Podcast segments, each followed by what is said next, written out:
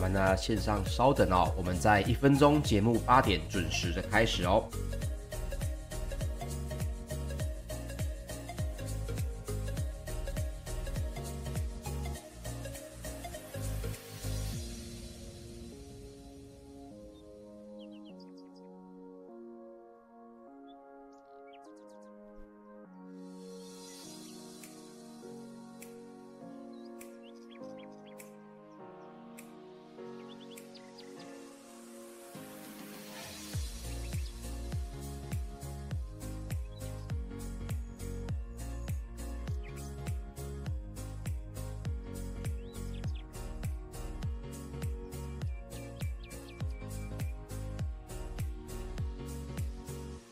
好，我们节目在三十秒，八点钟准时开始，麻烦大家稍等一下。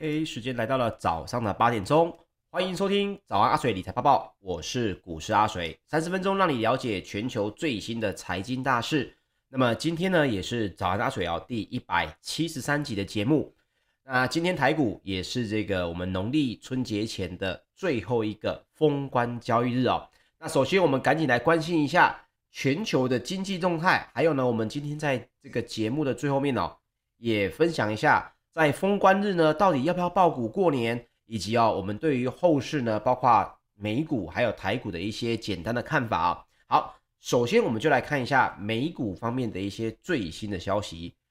还是受到这个公债殖率哦，于这个联准会发布货币政策声明前，还是持续在走高，那么也冲击了对利率非常敏感的科技类股。那这个原因呢，在节目当中阿水已经提过很多次了，那我们现在就不再重复的提。那另外还有呢，就是这个俄罗斯啊跟乌克兰的地缘政治风险还是在持续的升温的影响啊。那么美国的四大指数呢，在昨天还是在全面的收低，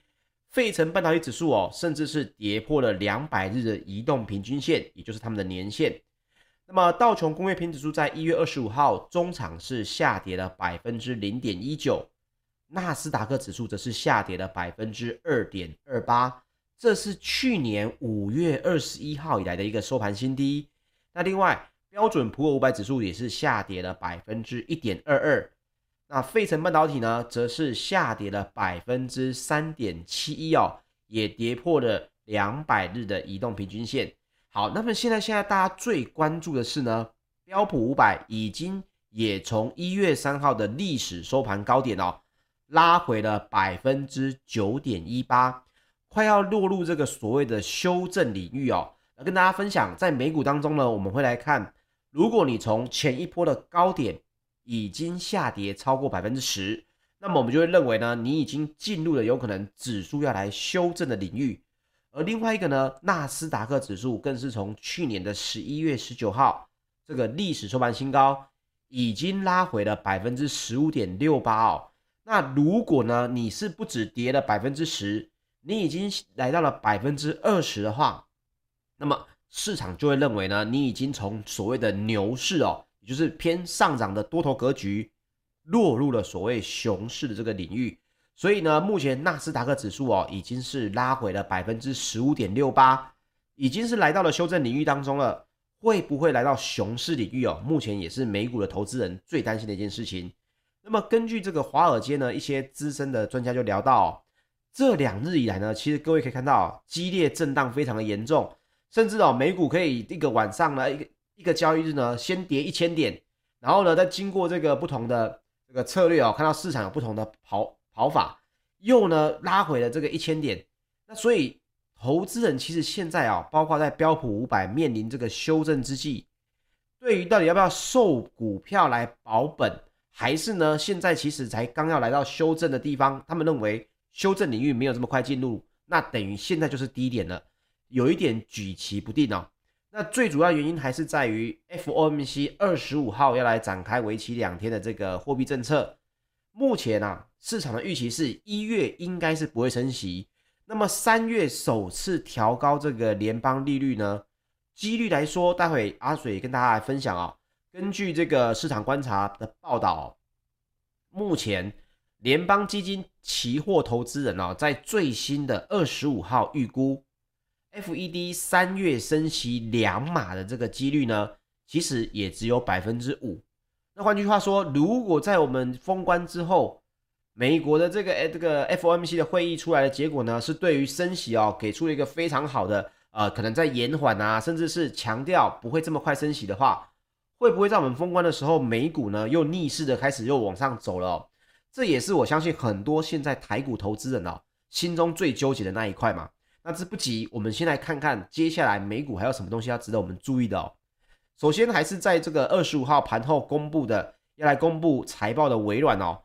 股价也还是在下跌，来到了两百八十八块美金，这也是十月四号以来的一个收盘新低。那么 Facebook 的母公司的这个 Meta 哦、亚马逊以及 Google 呢，也都分别下跌了百分之二点七七、三点一五以及百分之二点七九。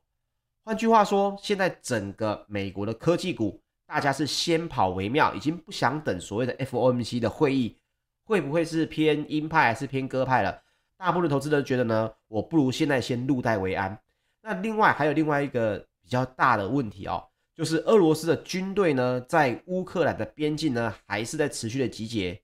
那目前北约的军队已经进入了待命的状态，美国的军队哦，甚至已经。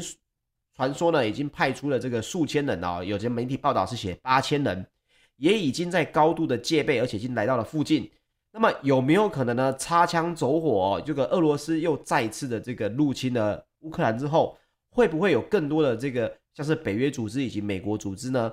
进去参与这场战争哦？不管如何，目前最大的问题还是来自于油价受的影响还是非常的高，因为。首首先，大家知道俄罗斯跟乌克兰呢，这对于这个油价哦，还是会有很大的影响。那么目前石油的供应哦，也是可能陷入短缺。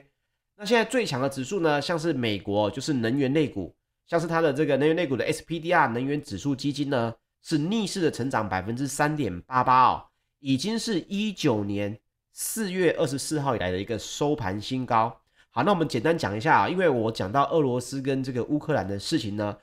最多人反问的一句就是为什么俄罗斯要来打乌克兰呢？我相信很多人呢讲不清楚。那么我们就花一点时间，因为要封关了嘛，我们讲一个最简单的一个背景观念哦。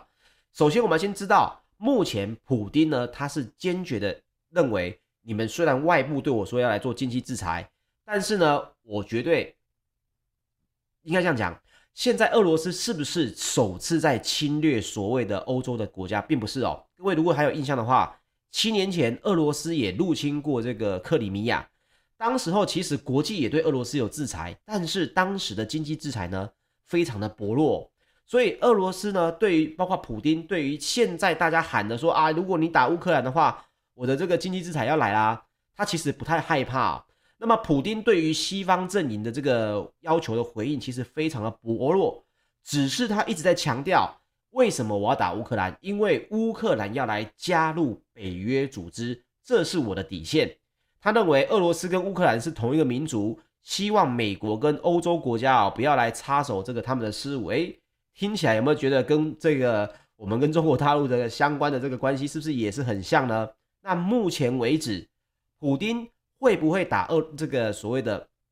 呃乌克兰？大家在说应该是不会。为什么？最重要的原因就是因为普丁手上呢，他其实还有一条软肋哦，那就是呢通往欧洲的天然气管线北溪二号。在去年的九月呢，这一条管线哦，价值将近一百亿的欧元。这个北溪二号才刚才刚完工哦。如果接下来你直接攻打乌克兰的话，那么欧洲就有可能翻脸，那这个时候呢，北溪二号你花了一百亿的这个呃天然气的管线哦，就有可能这个打水漂了。似乎算起来呢，才刚开打就先赔了一百亿欧元，似乎是不太划算。所以大家就在说俄罗斯有没有可能呢是在做所谓的布下阵仗，这种所谓的放烟雾弹哦，他只是要争取一件事情，他反对乌克兰哦进一步的向西方来靠拢，然后来威胁他们所谓的这个斯拉夫一统哦。那大家会讲啊，那为什么这个乌克兰呢明明跟以前的这个俄罗斯非常的好呢？为什么现在会产生这样的情况呢？这又要讲到之前二零一三年呢，其实乌克兰哦他们的总统。是比较偏所谓的亲俄罗斯派的啊，他的名字叫做拉努科维奇亚亚努科维奇哦，那他也因为呢偏了欧，比较偏这个俄罗斯，所以呢他就把跟欧盟的这个贸易协议呢给搁置了。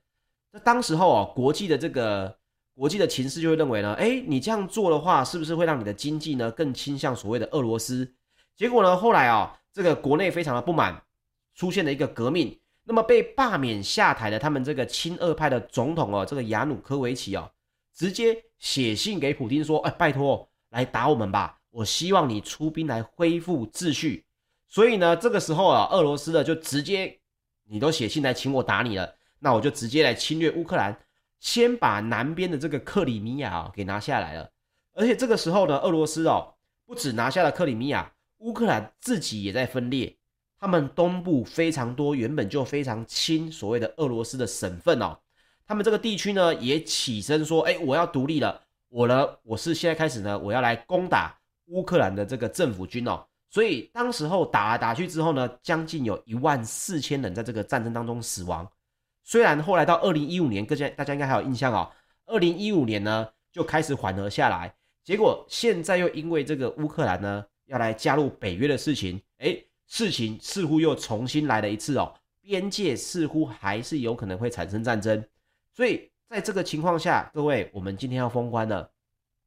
有没有可能在我们新年过年的时候呢，真的冲突往上升级？这是非常有可能的哦。这个时候哪些东西是有可能会上涨，有些东西有可能下跌呢？首先，根据这个石油能源的话，还是最有可能哦往上冲的这个情况。那如果你是说啊，我又没有做石油，我也没有做能源类股，我也没有这些基金，有哪些东西是我可以看的呢？首先，各位要注意的是，如果你要报股过年，你一定一定一定先去学好所谓的选择权买方，替你的这个现股呢买一个保险，因为选择权的买方呢，你只要买对履约价，即使台股开盘下跌，而且是跳空式的下跌，而你的手上的持股可能也跟着受损的话。但是选择权呢？你做买方，比如说你买一个所谓的 put，那就是做所谓的啊啊，可能是看空。那如果指数真的跳空的话，你的选择权哦往上跳的倍数呢，它就不是可能以百分比来算，它甚至可能是一倍、五倍，甚至是十倍。所以这个好处就是等于是你学会了选择权之后，你可以用这个来当成是你现股的一个保险单哦。那还有另外一个类股也有可能会持续的走高，那就是金融类股哦。这个阿水已经也讲很久了，包括接下来在过年前的节目呢，阿水在这个呃阮慕华大哥的这个节目里面哦，各位也会看到我们会讲所谓的金融类股。那现在来说呢，美国运通呢，它所公布的第四季的净利哦，也超乎了市场的预期，股价呢是大涨了百分之八点九二。那我知道台股的金融股呢，其实已经是来了一波了。那也因为节目它安排这个播出的时间啊，大家很多。呃，没有在追踪阿水的订阅的朋友，可能就没有看到这个。可是没有关系哦，我个人认为，在接下来的今年哦，金融类股还是非常的有机会哦，啊、来到一个不错的头部的领先起涨的一个族群里面哦。那现在来讲呢，也因为美国运通不错的这个净利超乎了预期，也同步哦推升了这个道琼跟标普五百，这也是哦，在这个可能比较大的区域战争里面啊，或者是大家担心说啊，美。这个要封关哦，可以去看的一些布局的方向。那另外，我们再来说一说这个欧股方面哦。那么欧股呢，包括了这个电信设备商啊，这个爱立信以及这个罗技的财报都是非常的出色，协助这个泛欧指哦是收复了昨天二十五号的这个部分失土哦。那么周二的泛欧指呢，SDOXX 六百指数是上涨了百分之零点八。那原因还是很简单，原因就是在于升息的问题，欧洲也是非常的关注。那目前对于升息比较敏感的欧洲银行股，还是在带头的走阳。所以为什么我会一直提银行股？原因就是因为全世界的这个类股当中呢，大家都在下跌哦，成长型的类股在下跌，但是所谓的价值投资型的股票呢是在上涨的。那另外，原物料的价格也趋于稳定，也拉抬了欧洲的基本资源股哦。那包括我们刚刚提到的爱立信是上涨了百分之七点六，这是因为五 G 的网络让爱立信的电信设备销售非常的优异。第四季的核心盈余呢是优于市场的预期。那同样的，大家也认为股市在这个 FOMC 的开会期间哦，以及开会前就已经下修。大家也认为会不会这个 FED 的主席鲍尔会来试图安抚市场哦？会不会出来暗示放慢？升息的步伐，那大家也在说有没有可能？但是我要跟大家分享的是，不要有这种预期心理。今天要封关了，今天也还有夜盘。如果你这个知道选择权的买权怎么买的话，还是可以去看一下啊。对不起，买选择权的卖权的话，你还是可以去看一下怎么去 buy put 哦，去看一下，哎，要怎么做？那是不是几千块就可以帮自己的现股买保险？我个人认为呢，做这件事情会比去期待说啊，会不会现在跌这么多，那鲍尔会不会出来？安抚大家啊，我认为把这个呃所谓的信心放在自己身上会比较好一点哦。那接下来我们再说一说石油方面，纽约商业交易所的三月原油期货昨天是上涨了百分之二点八，已经来到了每桶八十五点六美元。这也是因为俄罗斯跟乌克兰的紧张局势非常持续的在升温。那另外呢，欧洲的 ICE 期货交易所近月的布兰特原油也上涨了百分之二点二，来到每桶。八十八点二美元哦，这个价格越来越高了哦。大家可以看到，那目前根据最新的高盛报告是这么说哦，现在呢，大家知道的是，Omicron 对于石油需求的冲击可能会比预期的来得更温和。那么，欧洲天然气的价格飙涨呢，就会造成石油的替代需求增加。所以，我们大家说了哦，如果真的俄罗斯攻打乌克兰的话，那么这一条俄罗斯输往所谓欧洲的天然气管线哦，就有可能关闭。天然气的价格就有可能继续的上升，因为现在是冬天，那么石油的替代需求会不会又增加，就有可能让石油往上涨。诶，现在听起来的话，当时候普丁总统说的每桶上看一百美元，他这个这句话的背后是不是已经考虑到这件事情呢？诶，这个是蛮耐人寻味的哦。但是简单来说呢，石油的价格短线上面哦，因为这个地区的冲突，价格还是有可能持续飙升，而且。不止这个问题，根据高盛最新的报告是说，目前多个产油国的供应哦受干扰这个因素哦，石油的这个市场呢会出现明显的供给缺口，就是说，包括 OPEC 他们的备用产能会不会呢是持续的下滑？目前呢大家也知道，摩根士丹利呢在上一个周才预期第三季的油价就要来到每桶一百美元，那么。也持续预期说，如果 OPEC Plus 的备用产能一直上不来，也没有要上升的话，今年底有可能直线至来到了一桶一百二十五美元，这个价格非常可怕哦。甚至呢，来到了二零二三年，来到每桶一百五十美元，那已经是将近现在的价格再翻倍了。我就换句话问吧，现在你去加油呢，直接你的价格要再翻倍，各位受得了吗？受不了。但是这目前就是全球最新的大型投顾机构哦所给出来的一个专业的报告，所以大家一定要注意的是，石油价格的变化跟你手上的持股，你有没有手上有石化公司的，有没有可能因此获利的，你其实也可以去找所谓的投资机会喽。好，那最后面呢，我们来分享一下台股哦，我们要来说一个台股的呃，不能说是利多，应该说。这样子的一个产品，这样子的一个类股，这样子的风口，在今年会不会持续哦？我们先来说说一件事情，就是旺宏呢，在二十五号有召开了法说会嘛。那大家也知道，他们总经理呢，这个卢志远先生哦，一直在说到所谓的 NOR 的 Flash。这个 NOR Flash 是什么呢？简单来说，中文叫做编码型的快闪记忆体。那呢，我们不去讲复杂的这个技术关系，我们大家只要知道一件事情。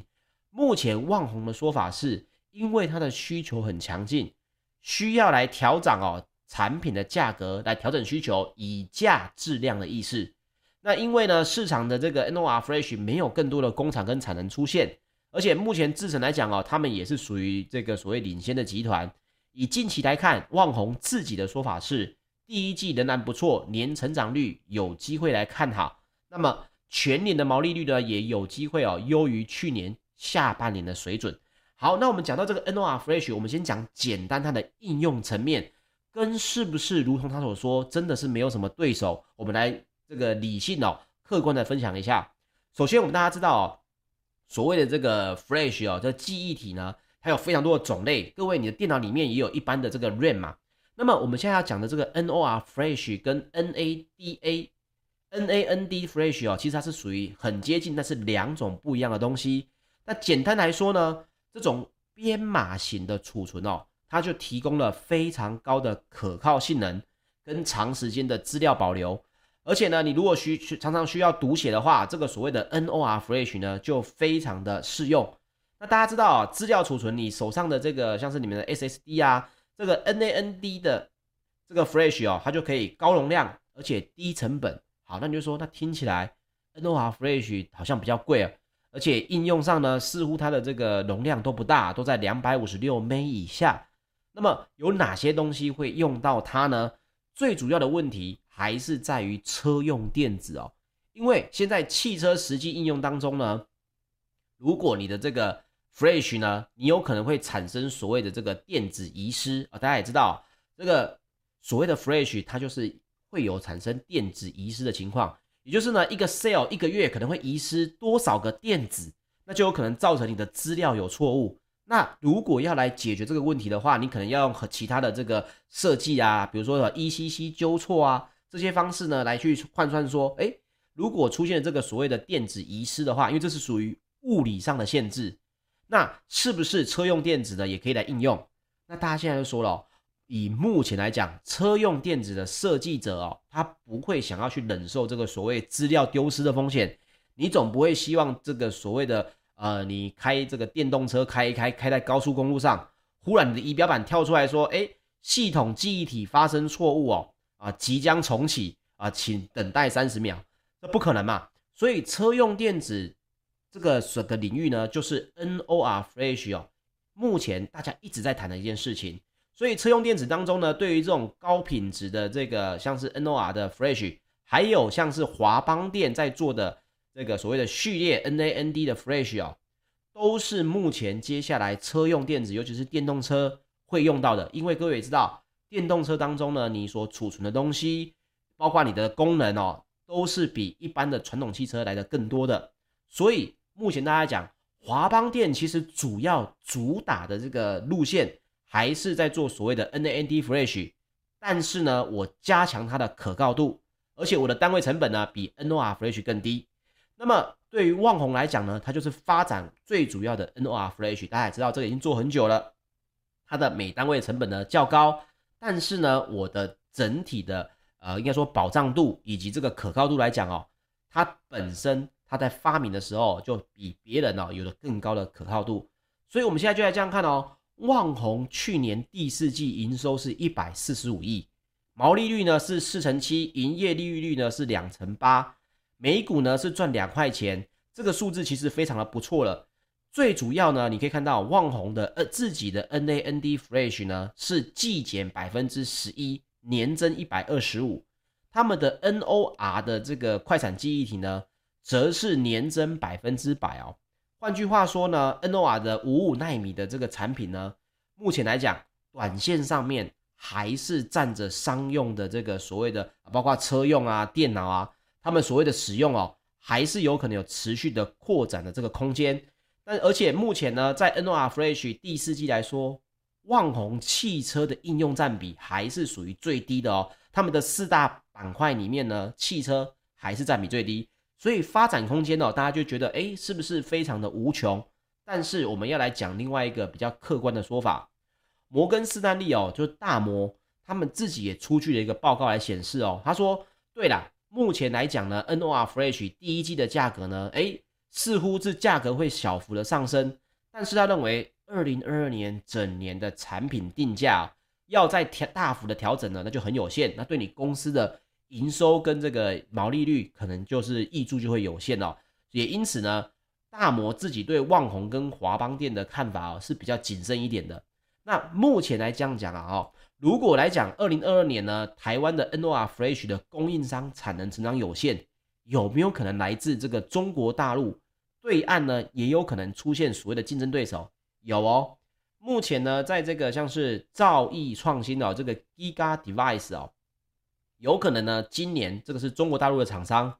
今年呢就会将 NOR Flash 的产能呢提高的一到两成，而且他们的技术呢也开始在升级升级。那大摩就预期今年全球 NOR Flash 的年出货量会来年增百分之五到百分之十。那么到了二零二三年呢，半导体周期的正常化跟台湾供应商的新产能增加之后，有更多的产能呢也会上线。换句话说，现在对于旺宏跟华邦电来讲，NOR Flash 可能还是比较偏独占的市场。但是呢，今年过后有可能哦，这大家看到这个有利可图嘛？啊，技术就是用钱砸出来的，那有可能呢也会造成哦更多更多的产能呢，更多更多的这个 competitive 的这个竞争者哦加入这个行列。那么需求会不会持续的增加？目前呢，汽车销售呢可能会在往上的走，最大的涨幅还是来自于个人电脑，所以第一季之前应该都不会出现淡季。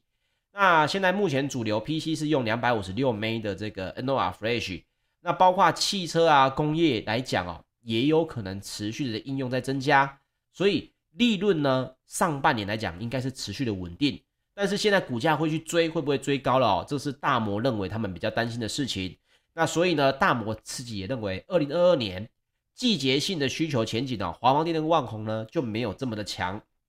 目标价呢，他们也就相对的调降了。这一点呢，阿水就分享给大家啊。我认为大摩自己的说法呢，并不能说嗯不对，但是也有可能他比较小看了所谓的汽车板块哦，对于这个资深厂商的这个供应链还是比较有需求性。毕竟新公司进来，你要打进这个汽车供应链来讲，也不是这么快的事情。所以呢，大家也可以来关注一下，如果电动车的需求增加的话，包括 NOR Flash 或者是华邦电自己很主流，他认为可以用这个所谓更好的序列式的 NAND Flash 的话，